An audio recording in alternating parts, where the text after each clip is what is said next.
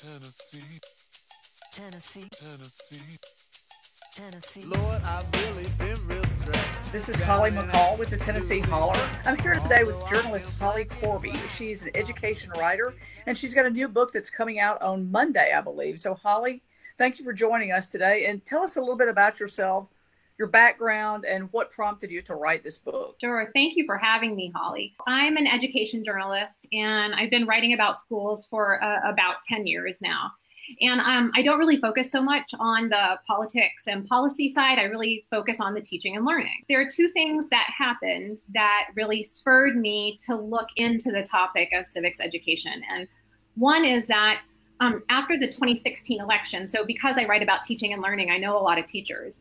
And after the election happened, um, they all started reaching out to me and saying, hey, um, you know, all of those um, anti democratic, uncivil, polarizing behaviors that adults were participating in during the presidential election. Well, that's happening at school too among students, and, and they were really alarmed um, about it. So when I started looking into it, I discovered reason number two, which was a piece of information that I did not know. And that's that civics education was the original mission of the American public schools. And that the founding fathers had believed that if we don't teach everyday Americans about how the government functions and the reason why to participate, then it just won't work. And so, as I started looking into it, um, I over the last 50 or 60 years, um, schools have a lot of competing priorities. And because of um, the pressure to achieve in math and reading and a lot of um, state sponsorship of, of STEM education, civics had just fallen off the map completely. Like schools are spending no time on civics education. So as I started looking into it, as civics education declined, you know, these anti-democratic sentiments and these um, polarizing behaviors kind of inclined. And so that got me really interested in like what's happening in schools right now. Let's go in and find out um, is civics education being taught and, and what's happening. Hmm. So I'm going to ask, did you have civics class when you were in school? No, no. Did you? I did. Now I'm probably a bit older than you. I'm 55. Yeah. But I'll tell you, it was um, maybe a semester, and I remember very little about it. So I I come from a politically engaged family and probably learned much more about civics and politics from my family than I did from a class that had Right. a third string football coach teaching it. It was not a priority. right, right, right. So the name of your book is Building Better Citizens, and in the introduction, you specifically reference uh, Marjory Stoneman Douglas, the shooting at the high school there in Parkland, Florida. And after that happened, there were some a group of student activists who became very nationally known, very vocal, uh, David Hogg and Emma Gonzalez. And I believe you said that they had been part of a pilot program in Florida to teach civics. Tell us a little bit about that and how you think that really affected and impacted their their vision. Yeah, this is really interesting. So, um, in 2011, I think, or 2012, the state of Florida decided to beef up its civics requirements, and they passed a statewide law that every single middle schooler in Florida would need to take a year long civics course.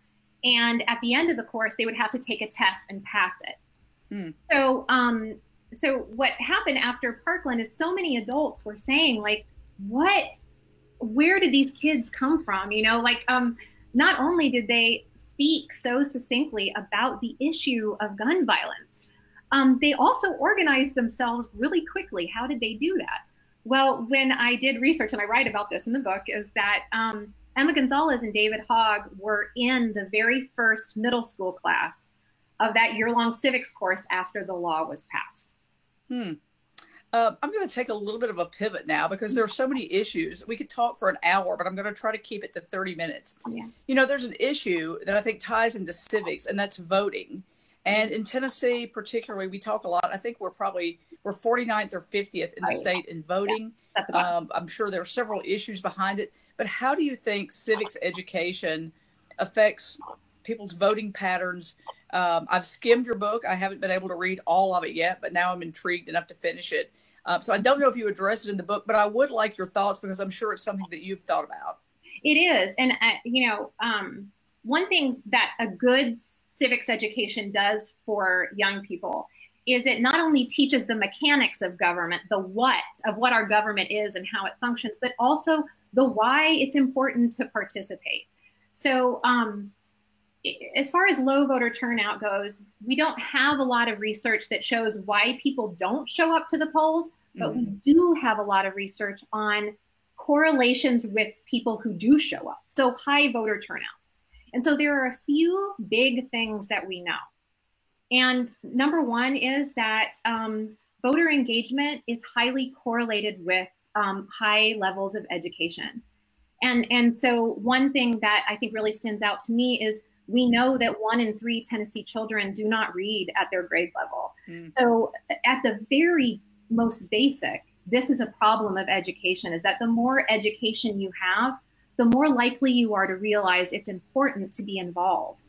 Um, another one that we know is highly correlated is that an adult models behaviors for young people, uh, models civic behaviors. So, uh, parents are, are wonderful at this, that they can take their kids to the polls with them and show them how they vote. They can take mm-hmm. them with them to volunteer.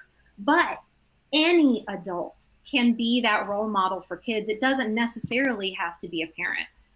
And I would say that the other thing that is just so highly correlated with showing up uh, to the polls is civics education. And let me, I'll give you a perfect example of how it works. Um, in 2018, we had the highest youth voter turnout in, in this country that we've seen in 25 years. And so, why did that happen? That's because adults, teachers, and parents and kids were getting the message from everywhere. They were educated about why it's important to show up, and they showed up. Hmm. Um, so you started on this book in 2017. Yeah. Is that when you started on it? Yeah. How did you conduct your research? And did you did you travel? Did you talk to people all over the country? Did you focus in certain areas? I'm kind of interested in your methodology. Yeah. Um. So I didn't get to travel a whole lot for this book because there just wasn't the finances behind it. But I did talk to teachers all over the country, and I did get to visit a lot of classrooms. Um, who are doing innovative things right here in Nashville. Huh. Um, so I did. I spent hours and hours on the phone. One of the most fun and exciting things I did is that I interviewed more than 50 teen activists. Because oh, that I sounds fantastic. Oh, it was so fun. And I even got to attend a protest with a group of teenagers from Evansville, Indiana, which is my hometown. Hmm. And I followed them downtown to this protest, and I write about it in the book. And it actually, it still gives me chills because um, their idealism for the future is contagious. That's wonderful.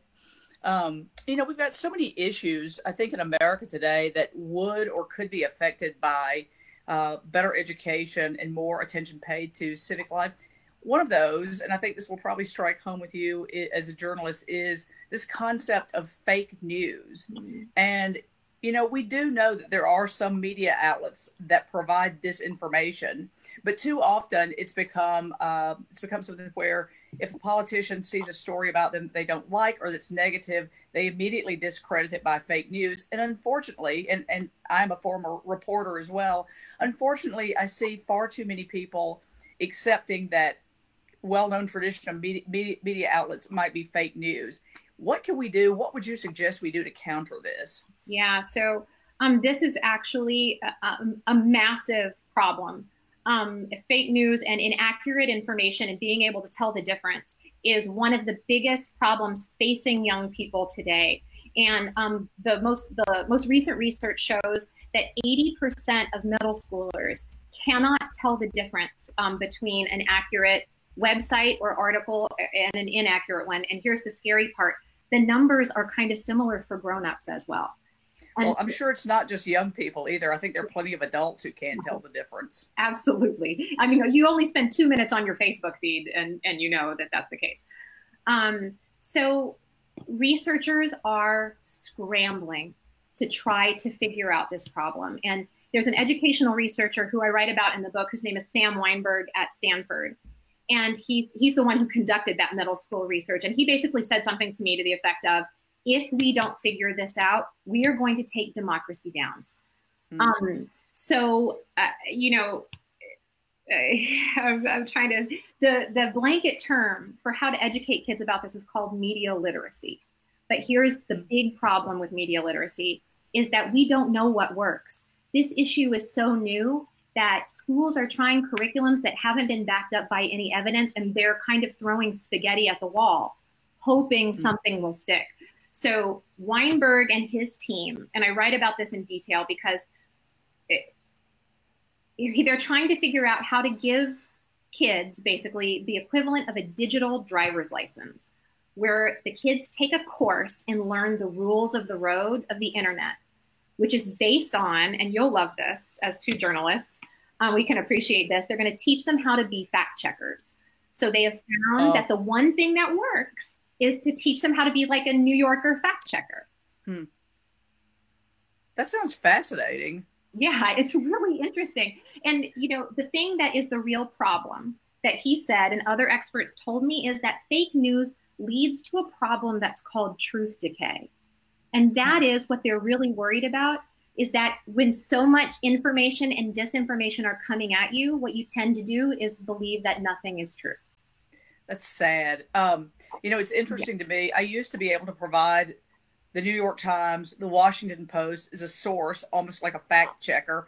And we're in an era now where I can provide that to someone and, and they don't believe that. And I think that might be part of what you're talking about with truth decay. No one knows, or people don't know who to believe.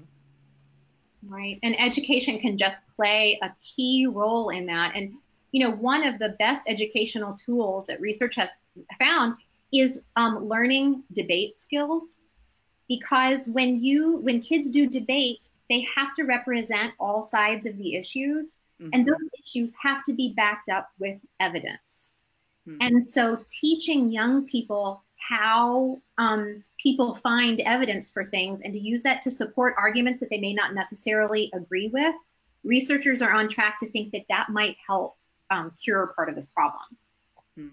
What are your thoughts on uh, civility. This is a term that I feel like we hear every day. Uh, I know the Tennessean has a civility project, and I believe you were speaking Monday night as part of that program. Um, can civics help with that, or are we in an era that's been defined by, well, frankly, the president? Uh, when the president is swearing on Twitter every day, is there a way that we can get back to having civil discourse with people who don't agree with us. Right. I mean, that's the you have asked the million dollar question. it has the horse left the barn. Um, so, I education plays a key role in in in trying to to bring back civility and to decrease the polarization that has caused the the two sides to really hate each other. Um, and again, I, I, I, have to bring up debate. Um, there's a lot of research that shows that when young people learn how to debate issues and that they learn about evidence, that they are more understanding of opposing points of view. Um, when you were writing the book, what were what were the big surprises that you found? Was there anything that jumped out at you that was very shocking? Um, I have to say that the um, civics education being the original mission, the reason that the public schools were created is probably my biggest aha moment. That mm-hmm. I had been writing about schools for almost a decade and I didn't know that.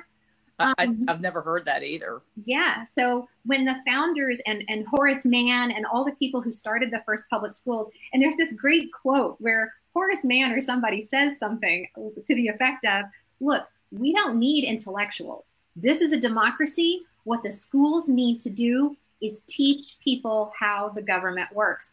And um, and ever since I discovered that, I think about that every day. That was my thought uh, as I researched and wrote the book. Is that we have gone so far from our original mission, and it shows. Mm. I feel like there are many rabbit holes that we could go down here to talk about charter schools, but we won't go down. That's a completely separate topic, so we won't go down that hole. Now, tell us what you're doing Monday. You've got an event Monday night. Yes. So um, Monday night at 6:30 p.m. at the Unitarian Universalist Church in Nashville, I am going to hold a community discussion about the urgent need for more and better civics education. And I've got some really great guests who are going to join me. David Plazas from the Tennessean uh, Project Civility, as you mentioned, he's going to be there and also Amanda Smithfield, who is in charge of Project Civ America at Hume Fogg High School. So she's going to talk about her really innovative civics education she's doing over there. And we're even going to have a couple of teens talk to us about what it's like to be um, in this political moment. And That's fantastic. I have to say, it's as the last year of the baby boom. I love this millennial generation. I love these folks in their late teens and early 20s because I see an activism that I have not really seen in my life. They remind me of the young people of the Vietnam era. I came of age in the Reagan era, and you, you know, thought that if you majored in business and wore a Navy blazer, that you would get handed a BMW when you got out of college. So I, I really love that you've got some of them participating. Now I'm going to ask for recommendations. So you've talked about what teachers can do, but I'd also like to know, like, what can the average person do to help advance civics education? What can I do? What can our viewers do? Well, you know, um, a lot of that I include in the book. And at the end of each chapter, I, I, include not only what teachers can do, but also what parents can do to help. And so there are a couple of key things that parents or adults or, or you know, that can do right now to help um, put civics education back in schools. And, and one of the most important ones, and that I mentioned earlier, is modeling good civic behavior for young people whenever you get a chance. And this doesn't just happen at the at the voting booth. You know, you mentioned incivility um, online, uh, you know, earlier mm-hmm. that this is this happens with you at at Kroger, and this happens with you. What, what, no matter what you're doing, you have an opportunity to model the kind of Americanness, the all togetherness that we so need to fix our democracy. Um, another thing that uh, adults can do is talk about current events at home with your young people or young people who you know, because young people who know more about current events are more likely to get involved. Do you have kids? I have three boys. And do you do this with them? We do every night. My oldest is president of the youth and government chapter at his high school, and we talk. Oh, that's great! current That's great. You're night. walking the walk. Yeah. um, so I've got to ask. This is your chance to give a plug. Where can we buy your book? Yeah, you can buy my book anywhere online. Um, Amazon.com, Barnes and Noble, IndieBound, Kobo, whatever your favorite online uh, bookstore is. So that's again, that's Building Better Citizens, correct, by Holly yeah. Korbey. Yeah. Just a couple of things before we wrap up. Do we have any hope that public schools will actually reinstitute civics as a curriculum? Or well, is that a pipe dream?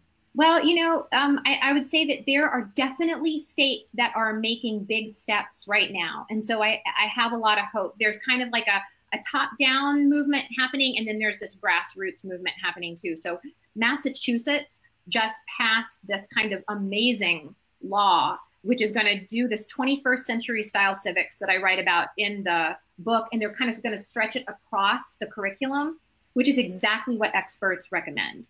So I do see movement, but are we there right now? We are so far from that right now. Um, mm-hmm. I have a lot of hope. I keep thinking of things to ask. Are we different from Europe? Does you, do you know if Europe European countries provide civics education? You know, I don't know a lot okay. about Europe, but what I do know is that among um, Western democracies, that we have the absolute lowest voter rate. So I, I don't mm-hmm. know about what they do for civics education. Mm-hmm. Well, this I find this fascinating, and I now want to drink coffee with you and talk about this more. Yeah. And now I'm probably going to go down some rabbit holes myself and start doing research. But uh, before we before we log out today, what else would you like to share with people? Is there anything you want people to know about you? Any other suggestions or any other fascinating bits of information um, that you'd like people to know before they come to your book launch Monday? Well, you know, I think that I'm a I'm Generation X myself, and we've been having kind of this generational conversation online, you know, recently. And I grew up not caring one bit about what happened in politics. I was much more interested in following U2 around the country, you know. That's um, a worthy cause. yeah. um, but you know, I have this research has has wakened something in me, and I have gotten involved in my kids' PTO. I, I, I go to the PAC meetings to find out about the budget because I realize how important it is to be involved and that these decisions get made without you. if you're not there and your voice isn't heard, and and after doing all this research, I realized that I, I had to be a part of that. I I love that you've done this, and I really appreciate that you joined the Tennessee Holler today. Um, you may or may not know we launched earlier this year because we felt like there needed to be uh, more in different local media outlets, and so I appreciate you taking time out of your schedule for us and viewers. We appreciate you joining us. And again, if you would like to meet Holly in person, she's going to be speaking 6:30 p.m. Monday the 18th at the Unitarian Universalist Church, and I believe that's on Woodmont Boulevard in Nashville. Correct? Yes. And yes. you can pick up your copy, and I bet you can talk her into signing it for you. Again, it's Yeah. Building Better Citizens. I'm going to finish reading it, and thank you very much. Thank you so much for having me, Holly. no, it was great. I loved it. I really like. Let's get coffee. Yeah. Okay. Let's do it.